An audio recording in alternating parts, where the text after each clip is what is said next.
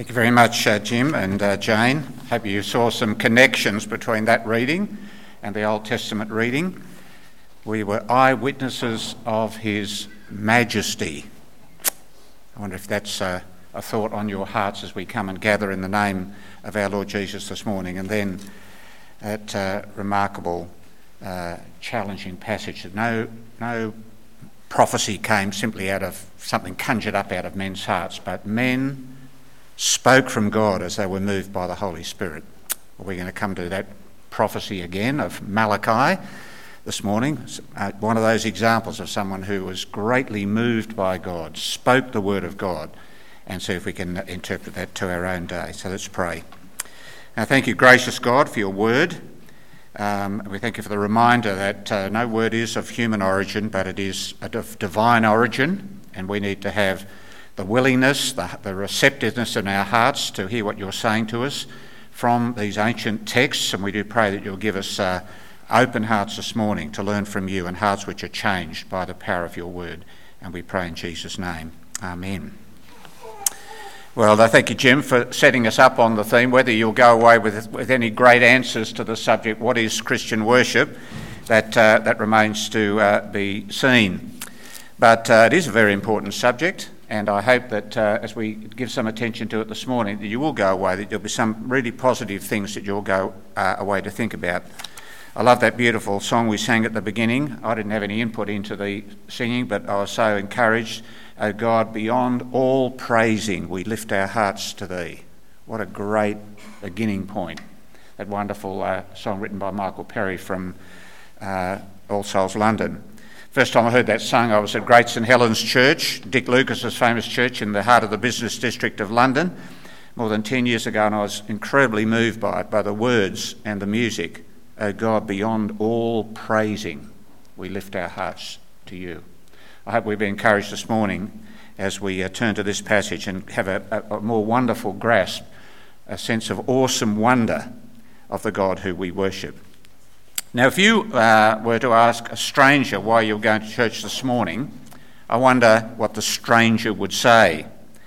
Now, there are a whole range of reasons why Christians, followers of Christ, meet together, uh, but I'm not sure the average person in the street would be quick to grasp the primary reason. A lot of people might say, well, they do it because they're, they're following a whole lot of rules, and this is a sort of ritual they have to go through. I'm not sure that most people have any understanding. Maybe they think of the church as some sort of select club where people do the clubby thing together. But it is an important question. Indeed, uh, we should regularly think about why we gather. We know that Christians meet together on the Lord's Day to remember that He rose from the dead on that day. We meet for teaching. I hope we come with that a teachable heart. We meet for encouragement. We meet for Christian fellowship. We meet sometimes to share the Lord's Supper together, and we, we gather to meet with friends too, like minded people. We shouldn't minimise that. That's okay, that, that's important too. If you were asked a question a generation ago why Christians meet together, people would sort say without fail, well, they gather on Sunday to worship God. It was a pretty simple sort of answer. That was, that was agreed uh, understanding of most people. Now, worship is one of those funny words that have most uh, modern people have a great deal of difficulty understanding. They might occasionally come across the term in a court of law where magistrates are sometimes referred to as your worship, but that is not the most common usage of the term. It is a strange an anachronism in some ways, isn't it, when you think about it? Uh, indeed, uh, in the dictionary, the last reference in the list of the meanings of the word is to take part in a church service. So there's a sense in which our, the previous generation were right about that. This is one of the primary meanings of the word. But do we really know what the word means? In the Bible, the vocabulary associated with worship is extensive, a whole range of uh, meanings, all uh, uh surrounding this core idea. The key idea is that of service. And uh, the uh, the words, in fact, were often used of, uh, of a slave and his relationship to his master. Slaves or hired servants had to bring an attitude of genuine service in their work. So the words when used in relation to God are, significant in the sense of an unworthy servant approaching his master. We ought to think about that an unworthy servant approaching his master. In order to offer this worship to God, his servants would prostrate themselves before him. That was a, a, sign of inferiority, of humility, and so on. Indeed, the most common word in our, in our Greek New Testament is proskuneo, which means to prostrate yourself or fall down on your face, a sign of both the greatness of the one we worship, but of your total unworthiness. We don't do that very much today, falling down. Um, there's a wonderful contemporary song written uh, called Fall Face Down. It's a very evocative term, isn't it? To actually imagine if we were so deeply moved as we gathered, deeply aware of the greatness of God, that we would actually fall down on our faces. But that's the common meaning of the word. This posture demonstrated in the, worship, in the worshipper reverential fear, adoring awe, and wonder. So, whatever else we think about worship, those ought to be some of the key ingredients. Let me repeat them reverential fear, adoring awe, and wonder. Throughout the Old Testament, the emphasis falls on worship in the congregation, of course, a public gathering, rather than on personal or private worship. Sometimes you'll hear people say today, I go to worship God. They go and do their little thing, don't talk to anyone else, and then go home. Well, the Bible never knew anything of that. It was always collective, it was something you did together. You were aware of uh, how other people were being affected by the wonder of worshipping God, and children would sit in awe and wonder as they saw their, their parents deeply affected by gathering in God's name. This is captured, of course, in one of the Psalms in the Old Testament, Psalm 95. Those of you who are familiar with prayer book worship, it was called the Venite, because the opening words were, O come, the Venite, O come, let us sing unto the Lord, let us shout in triumph to the rock of our salvation, let us come before his face with thanksgiving, cry out to him joyfully in psalms, and then this Wonderful line. For the Lord is a great God and a great King above all gods. And then skipping down to verse 6 So, come let us worship and bow down and kneel before the Lord our Maker, for he is our God, we are his people, and the sheep of his pasture. Now, there's a little uh, resume, if you like, about what ancient people, the ancient Jews, understood by godly worship. The Psalms, of course, are full of this spirit of worship. And uh, we know from the Old Testament that in the tabernacle and temple worship there was an elaborate ritual. In fact, this emphasis on ritual, things like the shedding of blood, especially on, for atonement on the Day of Atonement, presenting of incense, and uh, pronouncing God's blessing, they were all part of the, the ritual, if you like, of public worship. But there is a tension between the, the spiritual aspects of worship and the ritual aspects. So we want to think particularly, of course, about the spiritual aspects of worship. You see, the prophets regularly bring a tirade against mere ritualism where there's no heartfelt response. Going through the ritual, going through the motions. And if our, if our church services ever degenerate into simply going through the motions, we are in deep trouble. Deep, deep trouble. This came home to us last week in our reading from Malachi 1 and verse 10, where God says through the prophet to his people, Oh, that one of you would shut the temple doors so that you would not light useless fires on my altar, for I am not pleased with you, says the Lord Almighty, and I will not accept an offering from your hands. You see, just ritual, just going through the motions, if it's not done in the right spirit, and we'll look at that in a minute, is actually an offence to God. It's an affront to Him. It's like I can just do anything I please and then just go through the motions in church and God will be delighted. No way. God is deeply offended by that sort of attitude. You know, there was a lovely hymn written by Brian Wren in 1936, and the opening line of the hymn, I don't know if we've ever sung it, but it goes like this I come with joy to meet my Lord, forgiven, loved, and free, in awe and wonder to recall his life laid down for me. They'd be great words, wouldn't they, to have up on the screen when we gather as God's people. That sort of spirit, that is so different to merely going through the motions of ritualism. So, when Christian people gather together, they need to ponder these calls of what it means to engage in wholehearted worship. That's the title I've given to the message this morning wholehearted worship. Psalm 40 and verse 6 catches up this cry sacrifices and offering you did not desire, burnt offerings and sin offerings you did not require. And then the text goes on I desire to do your will, O my God. Your law is within my heart.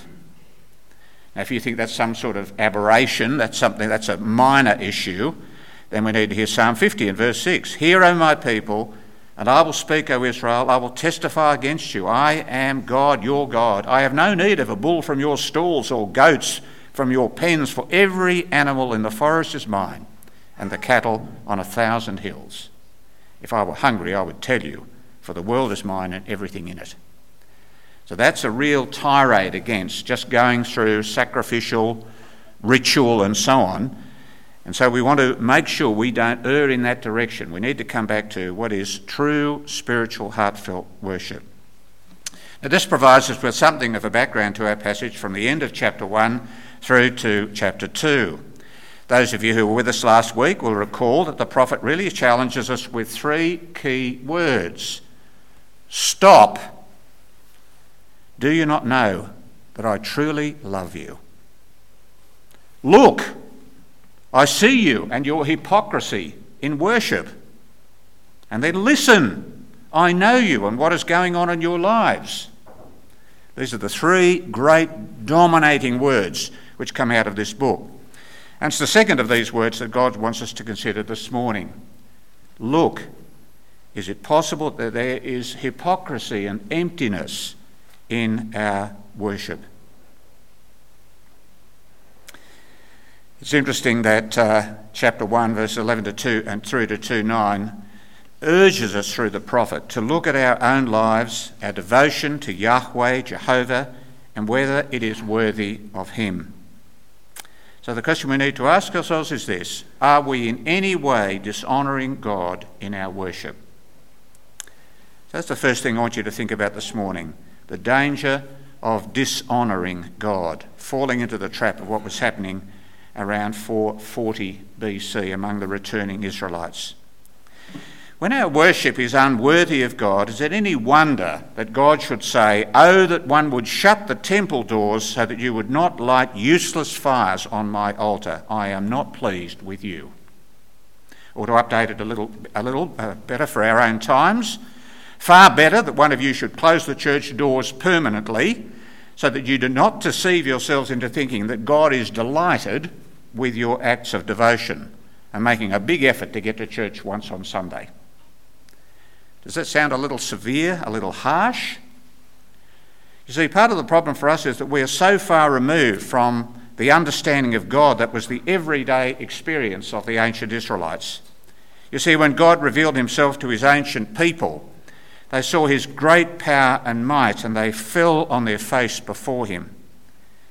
This was the God who showed his power in the plagues of Egypt, which we've been thinking about in our scripture class. And then, of course, as he overthrew Pharaoh and his army in the Red Sea.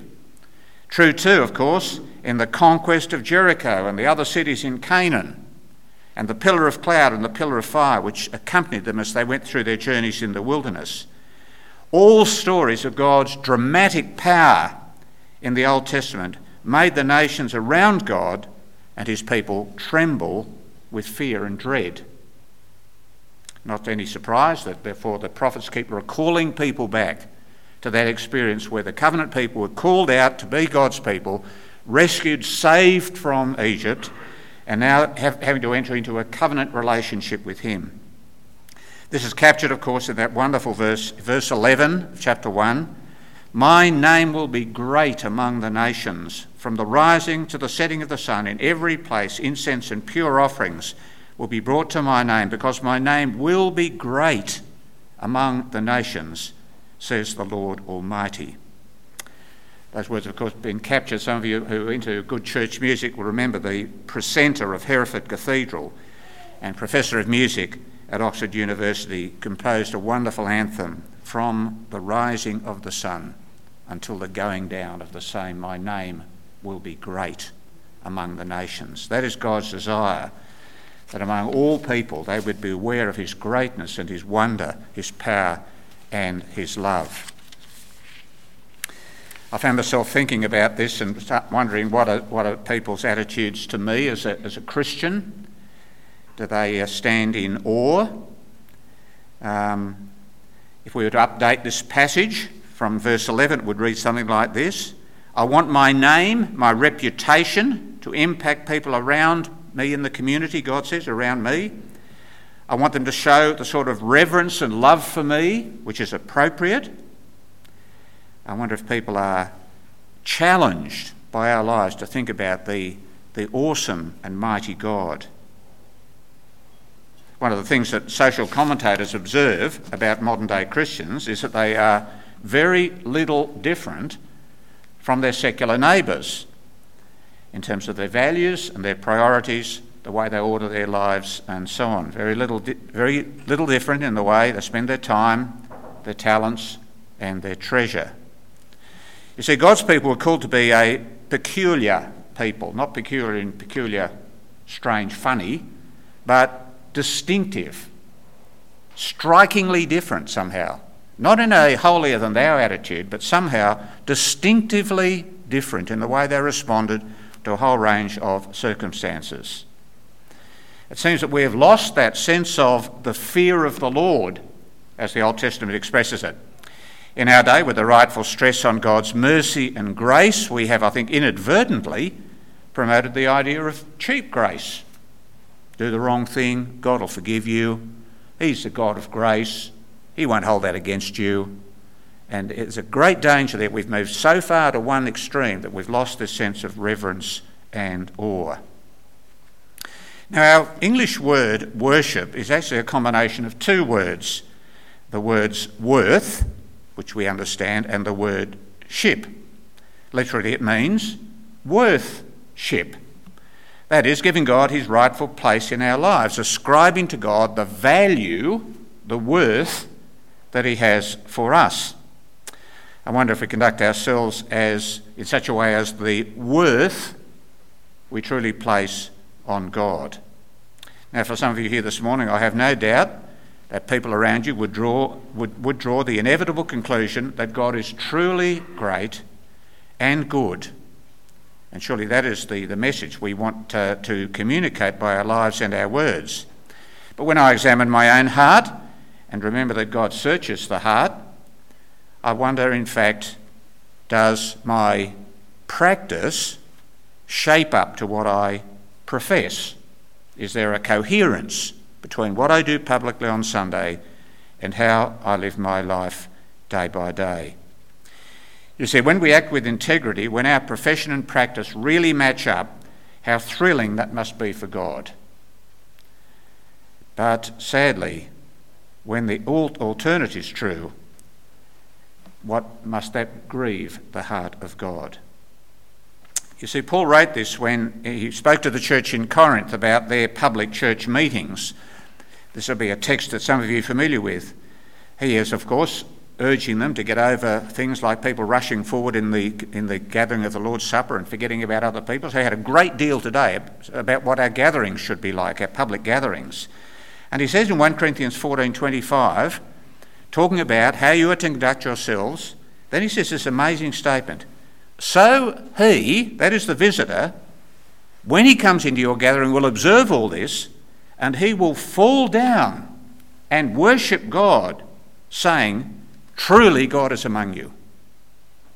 Truly God is in this place, as the old text, uh, the old text used to have it. I wonder if people come into our gatherings and they're overwhelmed with that sort of reaction, that sort of awareness. Truly, God is in this place. You know, one of the best, let me give you an aside for a moment, one of the best uh, passages in the Old Testament which talks about worship is from 2 Samuel 24. Some of you know the story. Daniel has, uh, David has decided to number his mighty men you know, check on how, what his forces are like. He numbers all the fighting men, those who can carry a sword and a spear and so on. And Joab, his commander in chief, comes back and he says, Master David, we have 800,000 uh, soldiers ready for battle. But God says, Daniel, what are you doing? David, what are you doing? What are you doing? Are you relying on your forces, whereas you should be relying on me? What happened at the conquest when a very small band walked around the city and the walls fell down? What happened un- under Gideon and the story of the Midianites, where God sent most of the people away in a tiny group? Why? Because there can be no boasting in your own strength. And that incredible story of Gideon and the destruction of the Midianites is the most powerful example of how God doesn't work by human might, He works by His own means. So people stand in awe this could not possibly have been from our efforts. So the story from 2 Samuel 24 is an interesting story. David says there's going to be a judgment, Daniel, David. This is a serious matter. You think this is just a, a minor thing. No, it's a serious. There's going to be three judgments on your nation. You can choose yourself. David, in the end, opts for the plague, and a plague swept through the nation. And David pleads with the Lord that he will stay the plague, and eventually the plague is stayed. And then David wants to offer an offering. This time he's got his heart right, and so he wants to make an offering to God in thanksgiving for what has happened. And I said he approached a man called Araunah, the Jebusite, and he said, I want to make an offering to the Lord. Can I purchase your threshing floor and the other materials. So I want to make an offering to the Lord. And uh, being a good, loyal servant, uh, Araunah says, Oh, no, no, no, my lord the king, I'll give them to you. Absolutely, no way. And David says, No, no, for I will not offer to the Lord that which costs me nothing. What does that tell you about the nature of true worship? It's costly. And worship that doesn't cost us anything is worth precisely what it costs. Nothing. So we need to understand the great theme through the Bible is genuine worship, genuine Christian worship is costly. And that should impact us in every area of our lives. You know, the Westminster Confession, the great uh, document which undergirds Presbyterianism today, in its shorter catechism, the Westminster Confession says this The whole purpose of man is to glorify God and enjoy Him forever. Bring great glory to God like verse 11 of chapter 1, and enjoy Him forever. The question is do our lives bring honour and glory to God, or is it possible we are guilty of dishonouring Him? The tragic situation we encounter among the people of Malachi's day is that the people, from the priests right down to the common peasants, their attitude betrayed their real state of heart. Verse 13 tells us they sniffed at the sacred altar contemptuously. You get the message, don't you? The priests are irritated and bored by their responsibility to carry out their duties, and the people, not surprisingly, are stingy and deceitful. Verse 14. Verse 14 indicates the person who acts like this is under a curse. Cursed is the cheat who has an acceptable male in his flock and vows to give it, made a previous vow, previous promise, but then sacrificed a blemished animal to the Lord. What does the quality of our worship look like to a holy God? What do our offerings reveal, if we can put it like that? How we use our time, our talents, and our treasure. What does that reveal? You see, this is not a trivial matter. We should search our hearts and ask what sort of priority does God have in my life? It's a great probing question we should be asking ourselves what sort of priority does God have in my life? I think of the story of those five devout young missionaries who, in the 1950s, determined to take the Christian gospel to the Auca Indians, captured in Elisabeth Elliot's remarkable book, Through Gates of Splendour. I read it when I was a 17 year old and it profoundly affected me. She, the young wife of Jim Elliot, the pilot, um, who never saw her husband return from that fateful flight. They landed on the beach, but they were massacred by the Indians. But think of the priority that God had in the lives of those young men who were prepared to risk all for Him. I think of the devotion of William Tyndale, who laboured all his life to bring the Bible to the English speaking people in their own language. Amazing dedication, terrible opposition to him. He was burnt at the stake in Vilvoorde, Belgium, hunted down by Sir Thomas More, who thought it was his divine duty to pursue him and, in fact, to keep the Bible as a closed book. William Tyndale. Again, I ask the question Does God have that sort of priority in your life and in mine? So, what is our God given responsibility as we come to, more particularly, to chapter 2? Malachi 2 begins with the words, Now this is the admonition to you, O priests. A better translation would be, This is the commandment which I have for you, priests. And what is the commandment? It is in the subsequent verses from the balance of the, the reading, verses 1 to 4, expressed both in negative terms and in positive terms. If you will not listen and if you do not set your heart to honour my name, then such and such will happen. That's the negative side of it. I will curse you and curse your blessings. This probably means either that their priestly benedictions will turn into a curse or that the personal advantages that they enjoyed as priests would be removed for them. Bit hard to say which, but whatever else happens, it's a curse. Indeed, as we uh, move on, verse 3 says, I will rebuke your descendants, meaning that the priests, instead of being held in honour by future generations, would be openly disgraced and thoroughly discredited unless they learn to be worthy representatives of God's covenant. But I said this, this uh, responsibility is expressed both negatively and positively. Indeed, verses 5 to 7, the nature of this priestly service is spelt out. My covenant is to be a covenant of life and peace. Peace here means general prosperity in line with God's gracious promises. In Numbers 25 and verse 12, the Lord had said to Moses, Therefore tell him, that is Levi, the priestly tribe, I am making my covenant of peace with him. He and his descendants will have a, a covenant of lasting priesthood because he was zealous for the honour of his God and made atonement for the Israelites. So the covenant of life and peace harps back to what we read in, in uh, 20, Numbers 25. How badly things have slipped from those heady days in the wilderness when the covenant was first established. A better translation of verse 5 would be My covenant was with him life and peace. I gave them to him fear, and he feared me and was afraid before my name.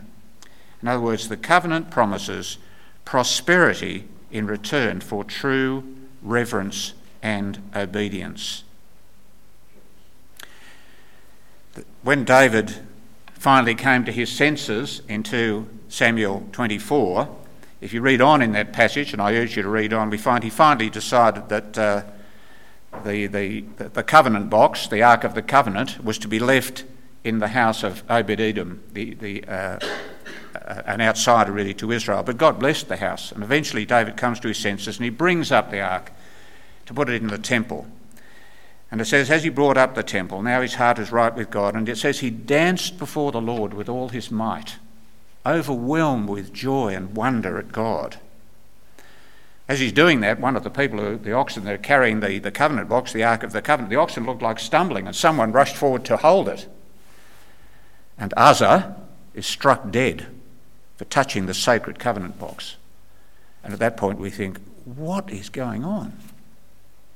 But David gets the message. Eventually, the, the, the, uh, the covenant box is brought up to Jerusalem, and David dances before the Lord with all his might. Though we read an aside there that his wife Michal, the daughter of Saul, despised her husband in her heart. This dreadful, extravagant show.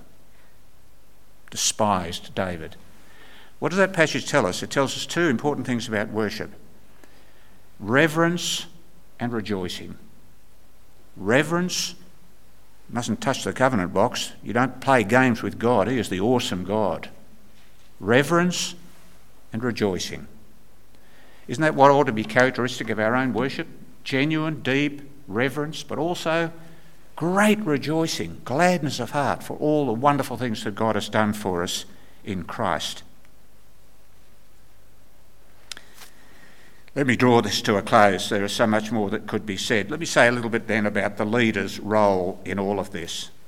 In verse 6, we're reminded of those entrusted with the spiritual oversight of God's people that they must faithfully teach His word. Did you pick up that? Faithfully teach His word. True instruction was in His mouth, and nothing false was found on His lips. He walked with me in peace and uprightness and turned many from sin. What a great description that is of genuine ministry. I hope that's our prayer for your new pastor as he comes in the new year, for Graham. That will be characteristic of his life. As I thought about this, I thought about the story of Robert, Robert Murray M'Cheyne, the Scottish preacher. Some of you know the story. His sermons I read as a young Christian. He preached on the story of Caleb, who we are told followed the Lord fully. The title of the sermon was What Does It Mean to Follow the Lord Fully? He was called to minister at St Peter's Church, Dundee, in Scotland in 1836 when, he's 20, when he was 23 years of age. By the way, that was actually 300 years exactly after Tyndale was martyred. Isn't that interesting? He preached in that church for a very short time, only six years before his life came to an end through illness. But it was said of him that he walked with God, he became infected with his master's insatiable hunger for the souls of men, and he wept over Dundee as Jesus wept over Jerusalem. Charles Haddon Spurgeon, the great London preacher, said of him Read M'Cheyne's memoir, read the whole of it. It is the story of a life of a man who walked with God. Listen again to those words from Malachi and ask yourselves how they impact you. He walked with me in peace and righteousness and turned many from sin. And then finally, this wonderful positive statement in verse 7 For the lips of the priest ought to preserve knowledge, and from his mouth men should seek instruction, because he is the messenger of the Lord Almighty. What does Malachi's name mean? My messenger. There's that expression again, by the way, the Lord Almighty, which occurs 20 times in this little book. Tragically, instead of turning people from sin, the priests in that day were by the word and action turning them into sin.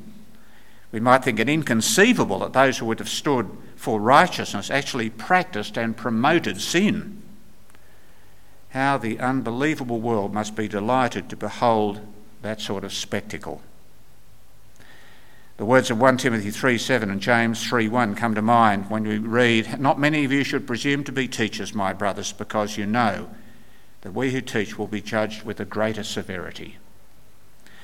Christians today still cringe when they hear stories of evangelists and pastors and priests who succumb to the temptation to fall into sin. When there is moral failure on the part of a pastor, the secular media delights to report such breaking news, and those who are eager to discredit the Christian gospel now nod their heads in approval.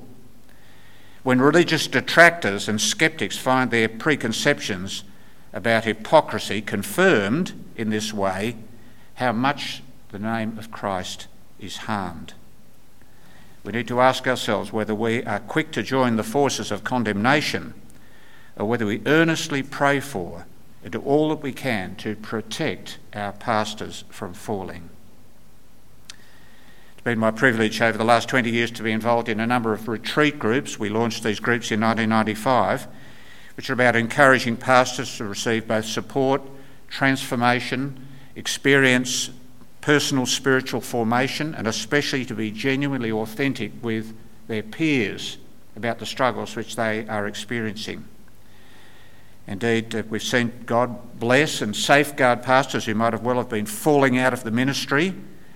And I hope that you will have a heart to pray for your pastor when he comes Pray that God would protect him from the attacks of the evil one. For you know what Jesus said the evil one's strategy is I will strike the shepherd and the sheep will be scattered. That's his strategy. So I hope that you will pray for, support, and encourage your new pastor when he comes. How often do we, as Christians, pray that the enemy's influence will be hindered in the lives of prominent, visible believers, for he delights to attack them? Premier of our state, a deeply Christian man, we need to pray for such people. What a challenge there is for us in this passage, isn't there? Do we truly honour God in our lives, publicly and privately, to pick up those words. Was it uh, a couple of weeks ago Zoe picked up for us?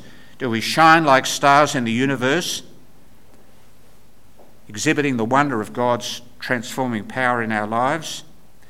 And we close with those words Do everything without complaining or arguing, so that you may become blameless and pure, children of God without fault in a crooked, in a crooked and depraved generation, in which you shine like stars in the universe, as you hold out the word of life, in order that I may boast on the day of Christ that I did not run or labour for nothing. Let's bow our heads in prayer. Uh, gracious God, we are humbled by your word. We recognise ourselves so often in the pages of Holy Scripture. If we're honest with ourselves, we have to say that's, that's just like me. We pray that you would cleanse our hearts, change our wills, make us people who love your name, people who are characterised by reverence and rejoicing, who understand the costliness of true Christian worship, and give us grace to put those things into practice in our lives. And we pray in Jesus' name. Amen.